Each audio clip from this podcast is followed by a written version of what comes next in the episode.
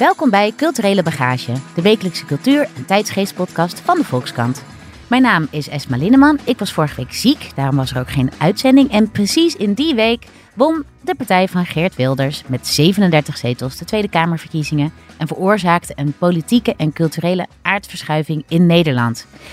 Nou, in Hilversum is de stemming sindsdien enigszins gespannen. Want de PVV is over één ding glashelder. De NPO, daar moet het mes in. De NPO is van het padje af. NPO 66 staat er in het verkiezingsprogramma. En ook, we worden dagelijks getreiterd met klimaatpaniek en diversiteitspropaganda. De financiering wordt dan ook geheel beëindigd. De geldkraan die moet dus volledig dicht. Dat is wat Wilders bepleit. En voor wie nou denkt dat we dat verkiezingsprogramma niet zo serieus hoeven te nemen, Wilders herhaalde deze eis onlangs nog in het programma Vandaag Inside.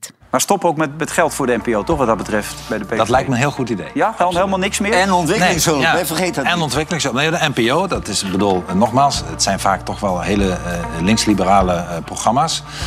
Dus ik vind, ik vind, hoe eerder dat weg is, hoe beter. Absoluut. Oké, want ik las ook in die De Volkskrant... hele interview. NPO. De hele NPO. Opheffen gewoon.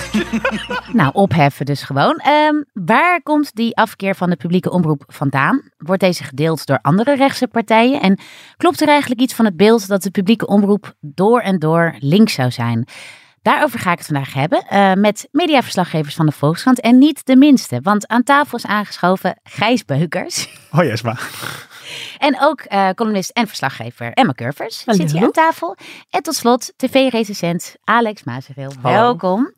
Gijs, ehm, jij hebt gisteren en ook nog vanmorgen eh, zitten bellen met de omroepbazen. Wat is de stemming in Hilversum? Die is niet heel goed. Ze zijn verrast eh, over wat er is gebeurd. Sommigen zijn ook geschrokken. Bij BNN-Vara eh, was er na de verkiezingen een bijeenkomst waar ze Een dag later, hart, een dag ik. later elkaar een hart onder de riem hebben gestoken. Ehm BNN-Vara heb ik niet gesproken. Ik sprak wel wat andere omroepen. En de conclusie was toch wel dat de het zal niet zo'n vaart lopen dat de NPO zou worden opgeheven. Dan denken ze, nou, dan moet uiteindelijk moet er nog een regeerakkoord gaan komen. En er zijn andere partijen bij, dus daar vrezen ze niet voor. Ze denken wel allemaal dat er stevige bezuinigingen aan zitten te komen. Hm. Ja, en dan komen daar weer ook weer zorgen over waar leiden die bezuinigingen toe. Ik sprak Jan Slachter van Omroep Max en die zei, ja, dat gaat ten koste van duizenden banen. En het moet niet ten koste van de programmering gaan. Eh, Sarah Silbing van de VPRO die had het over eh, Polen en Hongarije, waar je naartoe moet kijken. Als het, daar zijn ook rechtspopulistische regeringen. Eh, daar is de persvrijheid stevig onder druk komen te staan. Ze hebben laatst een documentaire laten zien, Gazeta, over een krant in Polen. Hoe dat daar precies gaat, daar maakt zij zich grote zorgen om. Ja. Dus nee, de, de stemming is niet goed in Hilversum. En is er ook nog een, een, ja, een omroep die zich minder zorgen maakt? Bijvoorbeeld omdat ze altijd al een beetje de standpunten van de PVV enigszins eh, eh, ook hebben geëtaleerd. Of, of eh, die, die boze burger misschien wel veel aan het woord hebben gelaten. Nou, Ongehoord Nederland is natuurlijk, Ja. eh, die zullen hier ongetwijfeld, ik heb eh, Arnold Karskens niet gesproken, Niet. maar die zullen heel blij zijn met, eh, met dit resultaat. Ja, Want politie van de PVV waren daar ook altijd van harte welkom bij die uitzendingen. ja. Ehm, maar voor de rest, er was ook nog wel een soort geluid van laten we eventjes eerst afwachten wat er precies in het regeerakkoord gaat komen en hoe die coalitie eruit gaat komen te zien. Ja. Er wa- waren ook dus mensen die zeiden laten we even afwachten, niet in paniek raken. Eerst even kijken en misschien wordt de soep niet zo heet gegeten als dat die opgediend is. Ja, hey, en die publieke omroep, eh, daar is al langer kritiek op. En ook niet alleen maar vanuit de, de PVV. Maar is zij als eerder eigenlijk zo in haar bestaan bedreigd of op deze manier aangevallen? Zoals bijvoorbeeld in het eh, partijprogramma van de PVV. Nou, dat niet, denk ik. ik dat heb het niet gewoon helemaal weg helemaal moet. opheffen. Dat gaan we een het over hebben. bedreiging als een kwart van de mensen op een partij stemt die het gewoon wil opheffen. Ja. Het is natuurlijk wel zo dat er in het kabinet Rutte 1 is er stevig bezuinigd. Toen is er 200 miljoen bezuinigd. De totale begroting was toen, ik denk ook iets van 800 miljoen. Toen werd halve Zijlstra, werd toen halve Zolstra op het Mediapark genoemd. Eh, in het kabinet Rutte dan 2. merk je dat daar de creatievelingen zitten. Hè? Ja, ja, ja. ja, ja. Eh, in het kabinet Rutte 2, ook met de PvdA, is ook nog 100 miljoen bezuinigd. Daarna is er wel weer wat geld bijgekomen, maar dat is wel ten koste gegaan. Ook bijvoorbeeld van, nou ja, eh, de Champions League is niet meer te zien bij de publieke omroep. Eh, ze hebben flink in de overheadkosten moeten snijden. Het is ook ten koste gegaan van programma's. De laatste jaren zijn er veel eh, journalistieke programma's eh, Gesneuveld. gesneuveld. Ja, ja. Denk aan eh, Brandpunt en Tegenlicht is minder vaak op televisie en eh, andere tijden. Ja. Ehm, dus er zijn ook wel al gevolgen geweest. De publieke omroep heeft het niet makkelijk de afgelopen decennia. En dan is er ook uh, al langer de kritiek op de NPO dat het eigenlijk niet meer helemaal van deze tijd is. Dat het jongeren niet meer aantrekt, want die uh, zoeken andere kanalen of misschien streamingdiensten. Hoe groot is het marktaandeel van NPO nou eigenlijk? Hoe belangrijk is, zijn deze omroepen? Um, het marktaandeel is hoger dan ooit. Ik heb daar een laatste keer iets over gedaan. En uh, het is 38 procent. Dus van alle tijd dat Nederlanders naar televisie kijken, kijken ze 38 procent naar de publieke omroep. Sinds, dat wordt gemeten sinds 2002, dus nog nooit hoger geweest. Daarmee moet wel worden aangetekend dat het gat tussen uh, ouderen en jongeren enorm is. Ouderen die kijken, 65-plussers kijken gemiddeld 4,5 uur per dag. Uh, naar de televisie. en uh, tussen, de, uh, tussen de 13 en 19 jaar. Zitten minder op hun telefoon, hè, mensen? Ja, dat ja, ja, ja. gewoon naar tv te kijken, ja. Maar tussen de 13, of tussen 13 en 19 jaar is het minder dan een half uur. En 20 en 34 is minder dan een uur. Dus dat, het is wel zo dat. ja. ja, dus je ziet toch wel dat het onder jongeren, onder Gen Z'ers, millennials en daaronder toch wel echt uh, in populariteit heel erg afneemt. Klopt, ik moet wel zeggen dat, Ja. dit, dat dit is televisie in het Alleen algemeen. tv hè? kijken. Dit is Ja. tv kijken. Dus dit is niet. Dit is eh, lineaire tv dit kijken, is bedoel je? lineaire Ja. tv. Dus Dus, terugkijken en eh, NPO start en zo wordt hier niet in meegenomen. Bedoel je dat te zeggen? ja, dit is allemaal een beetje ingewikkeld. Maar Ja. over het algemeen kun je zeggen: dit is de tijd dat er naar televisie is gekeken. Ja, want je hebt natuurlijk ook eh, eh, NPO-kanalen zoals NOS eh, eh, op 3, die het op Instagram supergoed Ja. doen. Eh, programma's als Boos, die op YouTube enorm scoren. En dat zit daar dan allemaal weer niet bij. Dus het is best moeilijk om daar een Ja. gebalanceerd beeld te krijgen. Ja, precies, ja. ja. Hey, en Emma, wat voor een idee had jij over de traditionele media deze verkiezingen? Denk jij dat die belangrijk waren? Dus zeg maar ook de publieke omroep. Ehm, of hebben sociale media het al best wel overgenomen? Eh, zijn allebei belangrijk geweest. Eh, uit eh, cijfers over de campagnes, bedragen die zijn besteed aan de campagnes, blijkt in elk geval dat de partijen die nu heel erg gewonnen hebben, vrijwel niets hebben uit te geven aan campagnes online. Dus de PVV heeft daar echt iets één. Één advertentie gehad voor 700 piek of zo in de laatste week. Echt bijna niets. Eh, en eh, GroenLinks daarentegen heeft bijvoorbeeld wel heel veel geadverteerd. Ja. Eh, maar goed, sociale media zijn natuurlijk onwijs belangrijk geweest voor mensen om hun informatie op te doen. Al is het maar met kleine fragmentjes uit die debatten die dan weer op televisie worden uitgezonden. Ja. Maar de debatten op televisie zijn natuurlijk ook heel belangrijk geweest. Ook debatten op SBS 6 bijvoorbeeld was een heel belangrijk moment voor Wilders in, in deze campagne. Waar zijn enorm eh, de lift ingingen. Ja, want daar leidde ik toch wel uit af dat ook die lineaire televisie alsnog best wel veel invloed heeft op Ja. bijvoorbeeld het stemgedrag van, Ja. van Nederlanders. Dus Ja. het is nog steeds wel een enorme ja, machtsfactor eigenlijk, toch? Ja, je zag het ook na dat SBS-debat. Dat was heel goed bekeken. En toen, dat weekend daarna, ging je omhoog in de peilingen. En toen werd er in de, alle talkshows weer gepraat over dat hij aan het stijgen was in de peilingen. Waardoor je een soort zelfversterkend effect kreeg in aanloop naar die verkiezingen op tv. Waarin benadrukt werd van Wilders doet het heel goed. Hè, terwijl Ja. dat Ja. eigenlijk natuurlijk een soort fictieve werkelijkheid was in die peilingen bijna. Dus dat, daarin zie je ook dat dat nog steeds invloed heeft Ja, volgens mij. zeker. Ja. En nog even, Emma, jij eh, hebt eh, je verdiept in wat nou de verkiezingsprogramma's zeggen en de partijen over de NPO. Zeker. Even om te beginnen met de PVV. Wat is nou hun grootste aanklacht? Ik noemde het net al een beetje. Dat zij dus de NPO zien als een soort woke linkse bende die, Mhm. eh, eh, nou ja, die, die te veel over klimaat ramt enzovoort. Ja.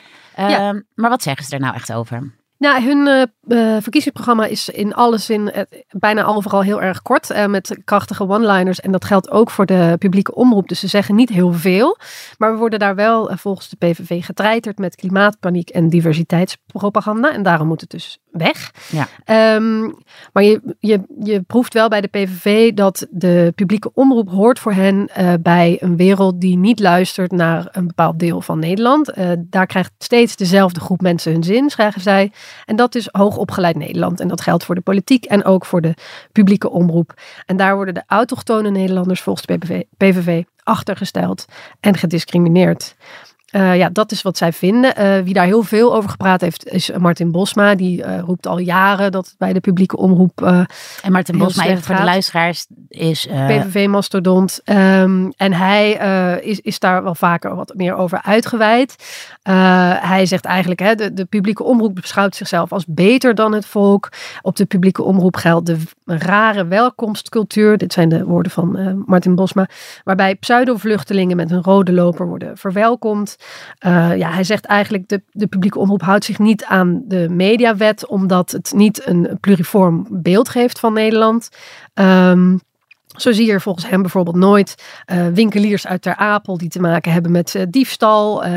en ja, hij vindt, hij, hij vindt een heleboel mis met. met je noemt even de mediawet, maar wat is dat eigenlijk? Ja, daar staat Ja. bijvoorbeeld in dat, eh, dat de journalistiek onafhankelijk moet zijn op de publieke omroep. Dat het eh, objectief moet zijn. Dat het, eh, help me even hier Alex, dat het een pluriform beeld van Je Nederland bent heel moet geven. stil aan het. Ja, mag ik weer. Hoe de publieke omroep moet functioneren. Laat mij heel even stiekem googlen hier.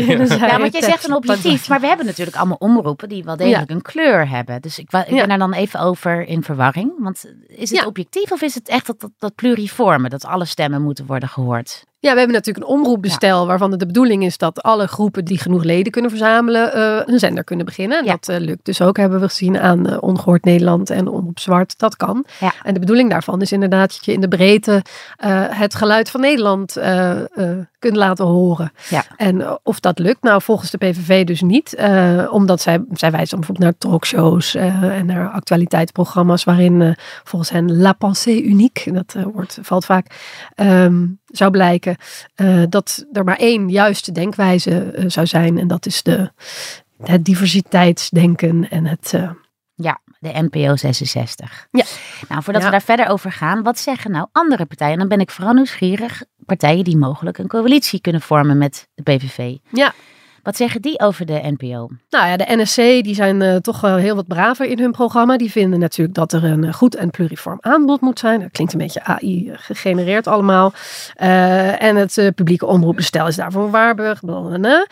Saillant detail is dat zij het aantal zenders tot twee willen terugbrengen. En zij willen toch ook Ehm, wel bezuinigen? Nou, dat is dus niet echt een bezuiniging, want er staat meteen achter dat ze het geld wat daarbij vrijkomen willen steken in producties op het gebied van nieuws, achtergronden, geschiedenis, film, kunst en cultuur.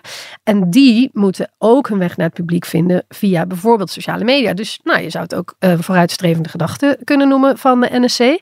Ehm, misschien is het helemaal niet, eh, niet eens Zo een gek idee. niet. Want van drie naar twee zenders, Alex, Mhm. eh, dat heb ik ook wel eens vaker gehoord, toch? Ja, dat, dat is al wel jaren aan de gang. En zeker Ja. de laatste jaren merk je ook wel dat NPO 3 in een iets wat vrije val is beland. Dat het is nu een soort rare mix geworden van af en toe een sportwedstrijd, heel veel herhalingen en af en toe nog een nieuw programma. Ja. Dat komt heel erg voort. eh, de vorige omroepdirecteur Frans Klein die noemde het ooit de kraamkamer van de NPO. Dus een plek waar nieuwe programma's een kans moeten krijgen.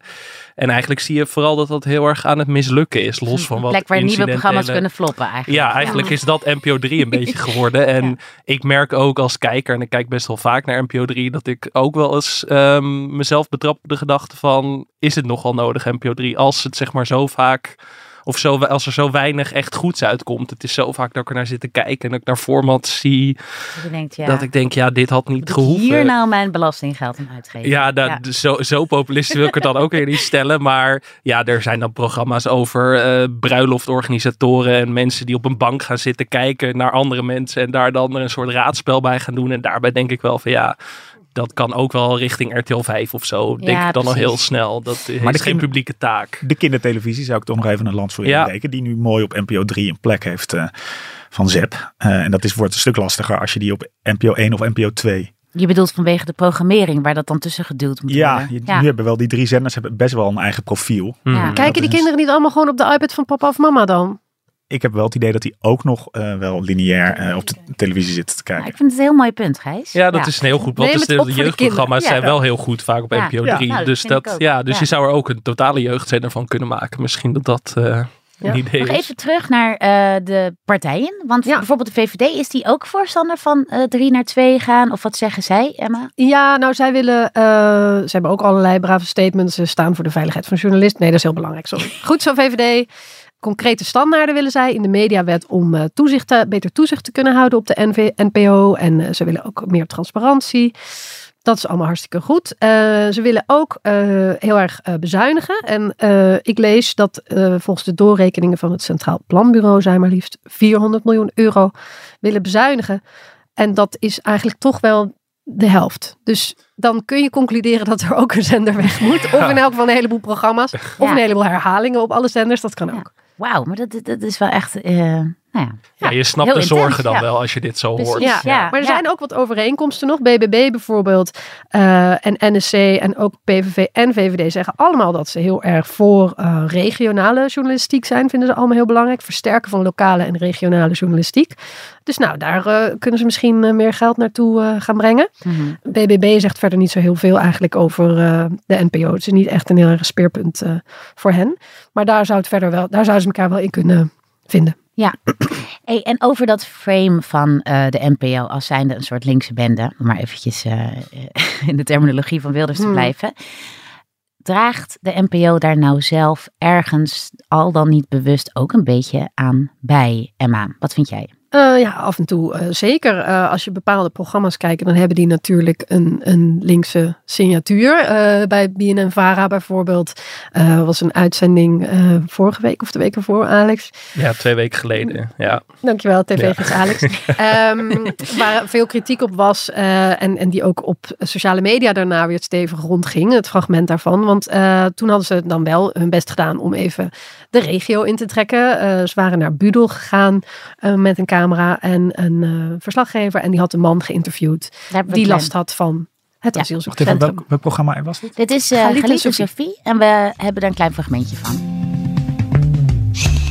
Harm, jij woont in Budel. Budel heeft een asielzoekerscentrum en daar ben jij helemaal niet blij mee.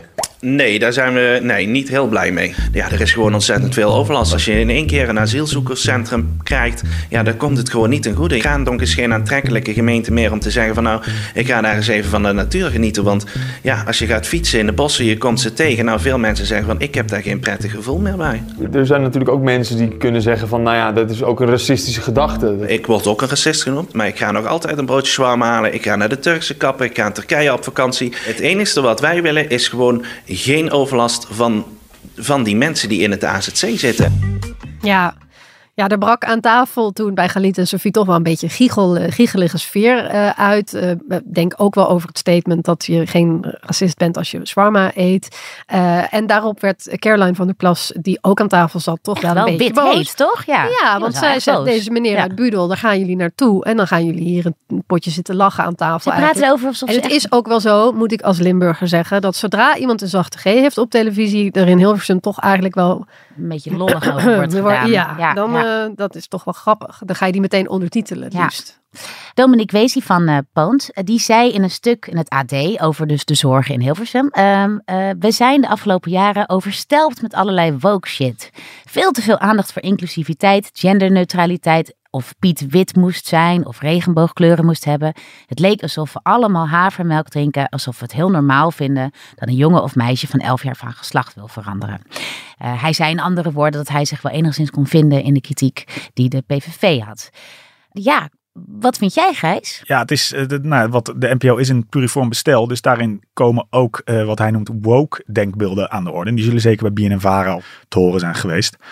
Maar ehm, ja, dat er alleen maar dit soort linkse standpunten, ik weet niet of je dat kunt zeggen. Het is Eh, heel kort door de bocht Ja. wel, hoor. En ook heel erg selectief shoppen in het aanbod van de publieke omroep. Want er zijn ook zoveel programma's waarin dit totaal niet aan de orde komt. Waarin de- de- de- alle, alle Omroep Max programma's is gewoon Boomer Nederland, zeg maar. in volle glorie, zeg maar. Daar Ja. zie je niks van de klimaatgekte, zogenaamde woke-gekte. Dat zit er helemaal Nee. niet in. Dus het is... Nee.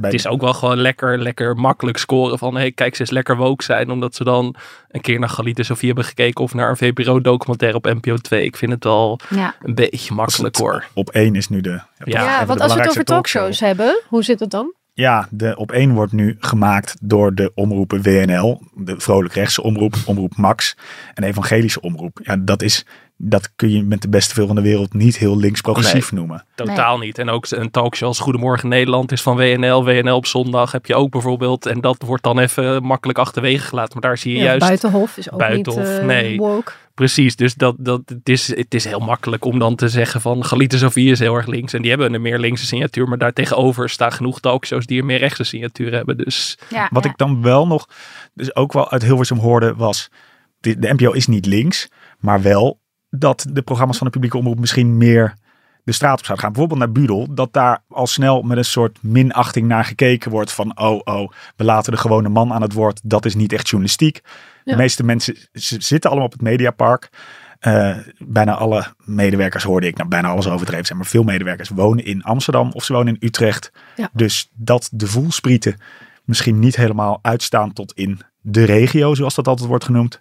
Daar is misschien, wel- dat is misschien wel een goed punt. Ja. Maar goed, wij bij de Volkskrant zijn denk ik ook voornamelijk, eh, veel mensen wonen hier ook in Amsterdam. Ja. Dus Alleen de ook- jongere garde die moet Amsterdam uitvluchten omdat ze geen huizen meer kunnen betalen. Dus die gaan dan weer terug Ja. naar Nijmegen enzovoort. Maar toch is dit Ja. sentiment ook niet helemaal nieuw, Ja. toch? Je hoort al vanaf Fortuin dat de media niet Ja. genoeg luisteren naar de gewone man. En Ja. ik heb juist het idee dat er ook wel aan overcorrectie geprobeerd wordt te Dat doen zit in er ieder soms geval. ook in. Ja, Ja, dat die, dat die redacties juist zo bang zijn om te links te zijn. Dat ze dan van de weeromstuit maar gewoon heel ja, angstig eh, andere, andere geluiden gaan Ja. uitnodigen. En dan, ja, Maar dat het, daar werd dan van gezegd door, door eh, Sarah Silbing, dat het dan soms blijft bij een voxpopje. Dat je, Ja. je krijgt een microfoon en iemand mag zeggen wat hij ergens van vindt.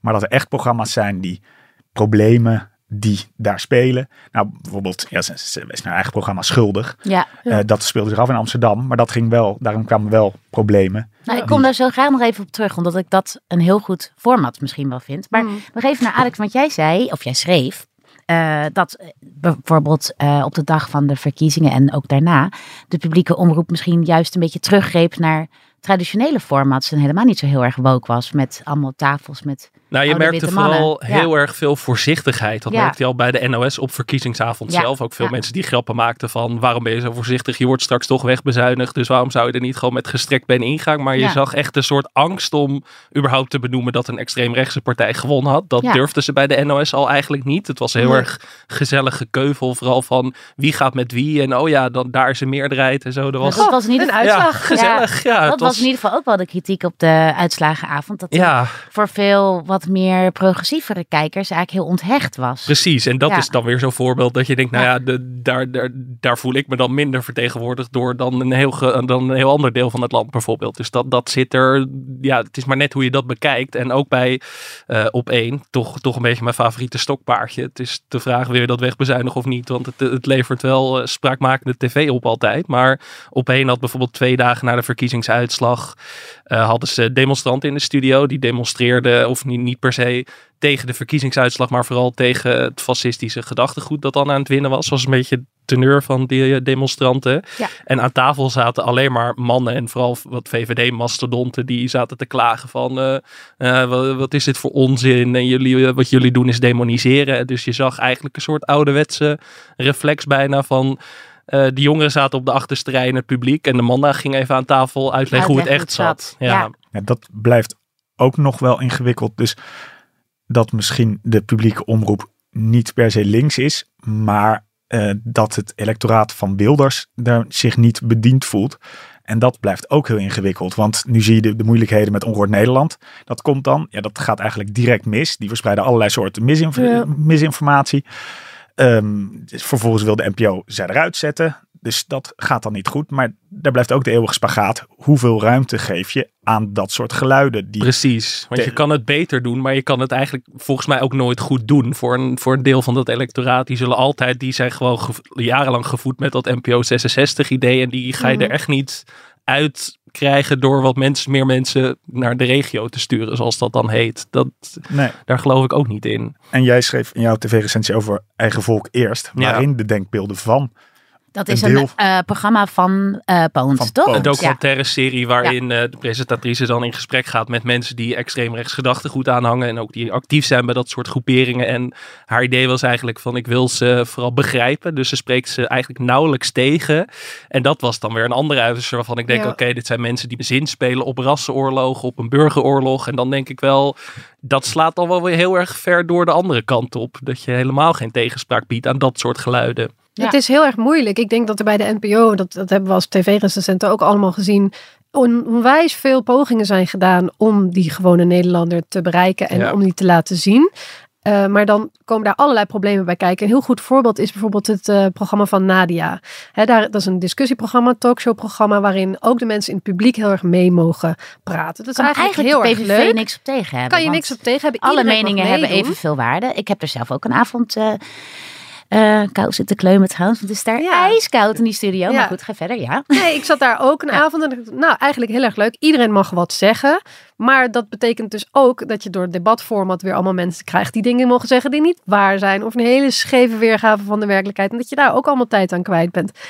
Ja, wil je dat dan ook allemaal laten zien? Dat iemand bijvoorbeeld eh, ja, eigenlijk transhaat op het podium zit te spuien. eh, Precies, maar als je dat dan tegenspreekt, dan krijg je weer het idee van, oh ja, dit is vanuit de NPO gestuurd van we mogen dit gedachtegoed niet ehm, Ja. propageren of zo. Dus daar, je, je blijft die worsteling volgens mij altijd houden. Dus Ja. je kunt, ik denk dat je de PVV-kiezer überhaupt niet meer warm kunt laten lopen voor publieke omroep. In Ja. die zin is ik Een het deel ervan in. echt niet, nee. Nee. Nee. Maar ik proef hier aan de tafel ook gewoon dat we op zoek moeten naar nieuwe formats. Om eh, toch een deel van die afgehaakte burgers, zoals ze worden genoemd, weer te kunnen betrekken bij de televisieprogramma's. En dan zou misschien schuldig, want daar hadden we het net al over. Dat vind ik dan wel een goed format, Gijs. Ja, Ja, nee. En daar gaat het dus. Maar is dat een format wat die afgehaakte burger betrekt? Of is dat een format wat aan die andere mensen laat zien hoe het gaat in dat deel van de samenleving? Dat zijn natuurlijk wel ook weer twee andere dingen. nou even voor de luisteraar thuis, want niet iedereen heeft de schuldig gezien. Was het maar zo dat iedereen schuldig had gezien, want het is fantastische documentaire journalistiek. Eh, maar dat gaat dus over mensen met schuldproblemen en eh, die in de schuldsanering zitten en daarin helemaal vastlopen. En je volgt ze eigenlijk als een soort van personages. Eh, dezelfde makers hebben net zo'n soort documentaire reeks gemaakt over kansongelijkheid in het onderwijs. Dat was ook heel goed. Ja, ik vind het dan fantastisch, omdat je dan ziet dat allerlei mensen aan het woord komen en er heel erg empathisch licht wordt geschenen op wat er niet goed gaat in Nederland. De vraag is alleen wel, wie kijkt daarnaar? Ja, dus dat is wat jij wil dat zeggen, meer toch? Ja. ons, vooral ons Ja, bereikt. Dus, dus zeg maar de wat hoger opgeleide kijker die dan denkt van, oh, dit is er mis en dit zien we normaal niet. Terwijl ik juist denk het, het, het, elektora of het, het publiek dat het ook zou moeten bereiken, dat, dat kijkt daar minder snel naar en gaat makkelijk mee. En oh, kijk, de publieke omroep is tegen ons zijn of zo. Dat, het is heel zwart-wit, dat denken daarin. Maar daar moet in ieder geval de komende tijd eh, veel over worden nagedacht. Kan ik me zo voorstellen met deze dreiging van extreme bezuinigingen boven het hoofd. Met dus het gevaar dat Ja. je een soort overcorrectie krijgt, waardoor je ook de extreme niet meer benoemt. En dat Ja. is wat je misschien dus ook zag bij die uitslagenavond. Dat je zo voorzichtig gaat zijn dat alles genormaliseerd wordt. En dat lijkt me ook geen goede ontwikkeling voor een publieke omroep die inderdaad de journalistieke taak ook hoog in het vaandel zou moeten hebben dat je staan. daarmee ook een deel van het electoraat eh, weer niet eh bedient. Precies. Want die willen eigenlijk wel horen eh, welke extreme uitspraken Wilders heeft gedaan op die avond van de verkiezingsuitslag. Hey, eh, tot slot, eh Gijs, jij had het over van nou, de soep wordt misschien niet zo heet gegeten als dat die wordt opgediend. Maar als jullie, nou, als jullie nou een voorspelling zouden moeten doen, wat denken jullie dat er gaat gebeuren met de NPO? Ehm, ja, bezuinigingen lijken mij ook wel. ehm, Jan Slacht had het over 150 of 200 miljoen eh, bezuinigingen. En dan, ik vind bezuiniging altijd zo abstract, weet je? ja, ja, ja. Wat kan je daar nou als kijker mogelijk van Dus- merken? Ja. Eh, sport, dat we misschien niet meer naar het eh, Wat? WK voetbal bij de NOS. Ja, want dat is natuurlijk heel veel geld. Dat kost heel veel geld. En nu ben ik razend. Ja, nee, dat is. Ik moet ook zeggen, Jan Slachter die, die zei sportrechten. Volgens mij is Omroep Max niet heel groot in het uitzenden van sportuitzendingen. Hij zei het mag vooral verder niet in de programmering gaan zitten. Eh, het, dus het kan ook wel dat die bezuinigingen voornamelijk dus in de interne organisatie gaan zitten. Ja. Ehm, maar het- bij de vorige bezuinigingen werden er veel meer dramaseries uit het buitenland bijvoorbeeld aangekocht. Want dat is relatief goedkoop. Eh dan gaat het ten koste van nou, onderzoeksjournalistiek is duur. Ja. Eh, grote- Dramaseries van eigen bodem verdwijnen dan ook Ja. natuurlijk. Ja. Ja. Oogappels, exit. Ja, Ja. en het is ook weer altijd een discussie die, waar, eh, die vaak gevoerd is. Amusement. In hoeverre hoort dat thuis bij de publieke omroep? Of dat kan ook bij de, publiek, bij de commerciële omroep. eh, ja, maar het idee is natuurlijk dat je met amusement ook kijkers trekt die vervolgens ook naar die informatieve programma's gaan kijken. Hè? ja, Toch? Ja. Ja. Die een soort sandwich-formule. Ja. Kan daar nog aan gesleuteld worden, vind jij, Emma? Want je Werkt trekt dat zo? Dat ik naar de slimste kijk en daarna denk ik, oh lekker zin in nieuwsuur, Argos, yes, meer. Ja, dat werkt Ja. zo, Emma. Oh, ja. oké. Nee, dat werkt niet zo. nou ja, wel. de Mensen blijven toch kijken. Als ze zeggen Oh ja. daarna, als je het te zien krijgt na de ster nieuwsuur. Ja. Dan denk je Ja, dat zal wel, ja. Ja, nou ja, dat, dat weet jij beter, want je ziet vaak dat mensen hoe lang ze blijven hangen, toch? Het, idee is in ieder geval dat je niet alleen maar goordroge programma's kunt uitzenden over alle belangrijke eh, rampen die in de wereld zich geschieden en onderzoeksjournalistiek, omdat dan mensen afhaken en met z'n allen naar de commerciële zender gaan kijken. En toch gaat het Ja. ook wel vaak fout bij de kijker. Want er wordt op dit moment een een heel goed programma uitgezonden op de NPO met Frans Bauer. Die eh, met, eh, met laaggeletterde mensen eigenlijk eh, op pad gaat om hun leven. Die, die mensen die worden geteisterd door schaamte over hun laaggeletterdheid. Ja. En hij gaat eigenlijk hun dromen verwezenlijken. dat is eigenlijk een heel goed programma. Heel sympathiek, lief programma. En er kijken heel weinig mensen naar. Volgens mij scoren ze onder de 500.000 kijkers. Dus misschien de kijker mag zich in dat opzicht ook wel soms wat meer openstellen voor dat soort programma's, denk ik. Het is ook wel heel makkelijk om te zeggen van, ah, er is niks. Het is allemaal woke onzin. Maar dat valt in de praktijk volgens mij heel erg mee. Hey, en Emma, jij wilde ook nog wel misschien wel even een land spreken voor de NPO. Want jij hebt een lijstje gemaakt met programma's die je anders nooit had gezien. Ja. Toch? Of gehoord. Of gehoord. Nee, ja. zeker. Ik bedoel, eh, buiten natuurlijk de fantastische onderzoeksprogramma's die er eh, worden gemaakt bij de NPO, de, eh, Argos, Zembla, Kassa Radar, consumentenprogramma's die echt heel nuttig zijn voor mensen om te zien. Er wordt er ook nog heel veel goed entertainment gemaakt. Tussen kunst en kitsch mag voor mij persoonlijk nooit verdwijnen. Er wordt heel veel goede kindertelevisie gemaakt. De regels van Floor, dat soort programma's. Eh, en ook programma's die gewoon anders op de commerciële nooit zouden zijn gemaakt. Want ik wilde net vragen, zo'n programma als Kunst en Kitsch, zou dat het dan niet redden in een commerciële omgeving, denk jij? Dat is de vraag. De rijdende rechter bleek ook eh, te transporteren naar eh, de commerciële zenders. Dus Ja. die hebben het dan eh, wel gered. Maar bij de publieke omroep kunnen soms ook gewoon hele gekke dingen worden gemaakt. Waarvan je denkt, dat zou in een commerciële omgeving niet lukken. Gewoon geen kans krijgen. promenade, dat soort programma's. Ja. Of mijn persoonlijke favoriet uit de jaren negentig, Mr. Lee's Mysterious Washing Machine, een radioprogramma. wat, wat ik toch even genoemd wil hebben, heeft een jaar bestaan waarop een Chinese meneer, dat mag je nu niet meer doen, maar toen kon dat wel, eh, gillend punkplaten aan elkaar praten. Nou, dat was fantastisch. Dat klinkt als een verschrikkelijk idee, maar eh, voor mij als puber was dat heel troostend en geweldig. Dat zijn van die dingen die dan bijvoorbeeld bij de VPRO kunnen eh, ontstaan. En Ja. die zou ik toch niet willen missen. Goed, dank jullie wel voor jullie komst naar de studio. Dit was Culturele Bagage. Montage wordt gedaan door Team Hageman en eindredactie door Corine van Duin, Emily van Kinschot en Julia van Alem. En wil je de Volkskrant steunen? Ga dan voor een abonnement naar www.volkskrant.nl slash podcastactie.